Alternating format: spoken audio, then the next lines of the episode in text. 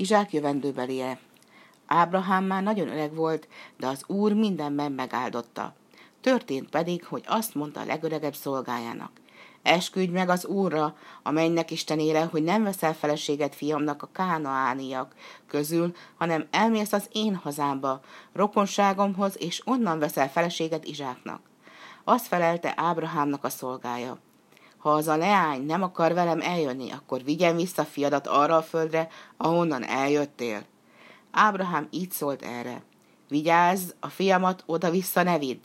Az Úr, az ének istene, aki engem kihozott atyám házából, megesküdött nekem, az én ivadékaimnak adja ezt a földet.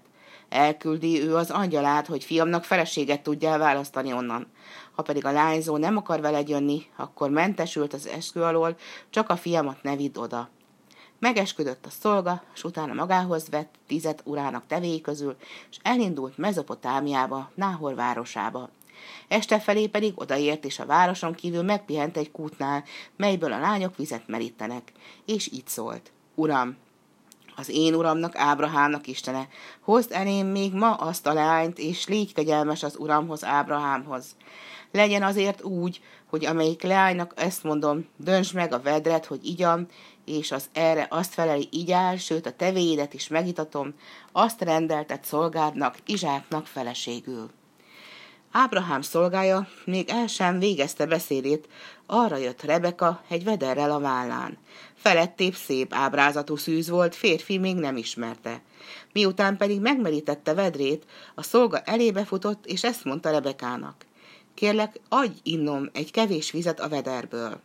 Rebeka pedig így felelt, így áll, uram, s leeresztette a vedrét, és inni adott neki. Miután pedig a szolga eleget ivott, azt mondta a leányzó. A tevéidnek is merítek, míg eleget nem isznak. Az ember pedig álmélkodva nézte és hallgatott, mert tudni akarta, vajon szerencsésítette az úr az útját, vagy sem. Amikor a tevék már eleget ittak, elővette a szolga egy aranyfüggőt és karperecet, és így szólt. Kinek a leánya vagy te, és kérlek, mondd meg nékem, van-e a te atyádnak házában elegendő hely, hogy megpihenjek éjszakára? A leány pedig ezt felelte. Náhor lánya vagyok, s szalma is, abrak is van bőven mi nálunk az állatoknak, és alvó hely is jut neked, uram. Ekkor meghajolt a szolga az úr előtt, és ezt mondta. Áldott az úr az én uramnak, Ábrahámnak istene, aki nem mondta meg az ő irgalmasságát az uramtól.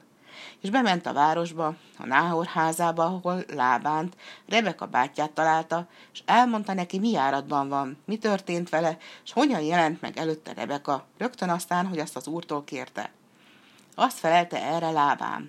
Az úrtól van ez a dolog, nem mondhatok neked sem jót, sem rosszat. Íme, itt van előtted Rebeka. Vedd magadhoz, vidd el, és legyen az urat fiának felesége, amint az Úristen elrendelte. És mielőtt elbocsájtotta volna Rebekát, megáldotta. Hugom, sokasodjál és szaporodjál, népesítsék be ivadékaid a földet. És elindult Rebeka a szolgával Ábrahám földjére. Izsák pedig kiment este felé, elmélkedne a mezőre, s látta, hogy tevék érkeznek. Rebeka is felemelte a szemét, és meglátta Izsákot. Leszállt a tevéről, s megkérdezte a szolgától. Kicsoda az a férfiú, aki a mezőn elénk jön? A szolga pedig így felelt. Az én uram. Akkor fogta Rebeka a fátlát, és felfedte arcát Izsáknak. Izsák pedig bevitte Rebekát anyja sátrába, elvette feleségül, és szerette őt.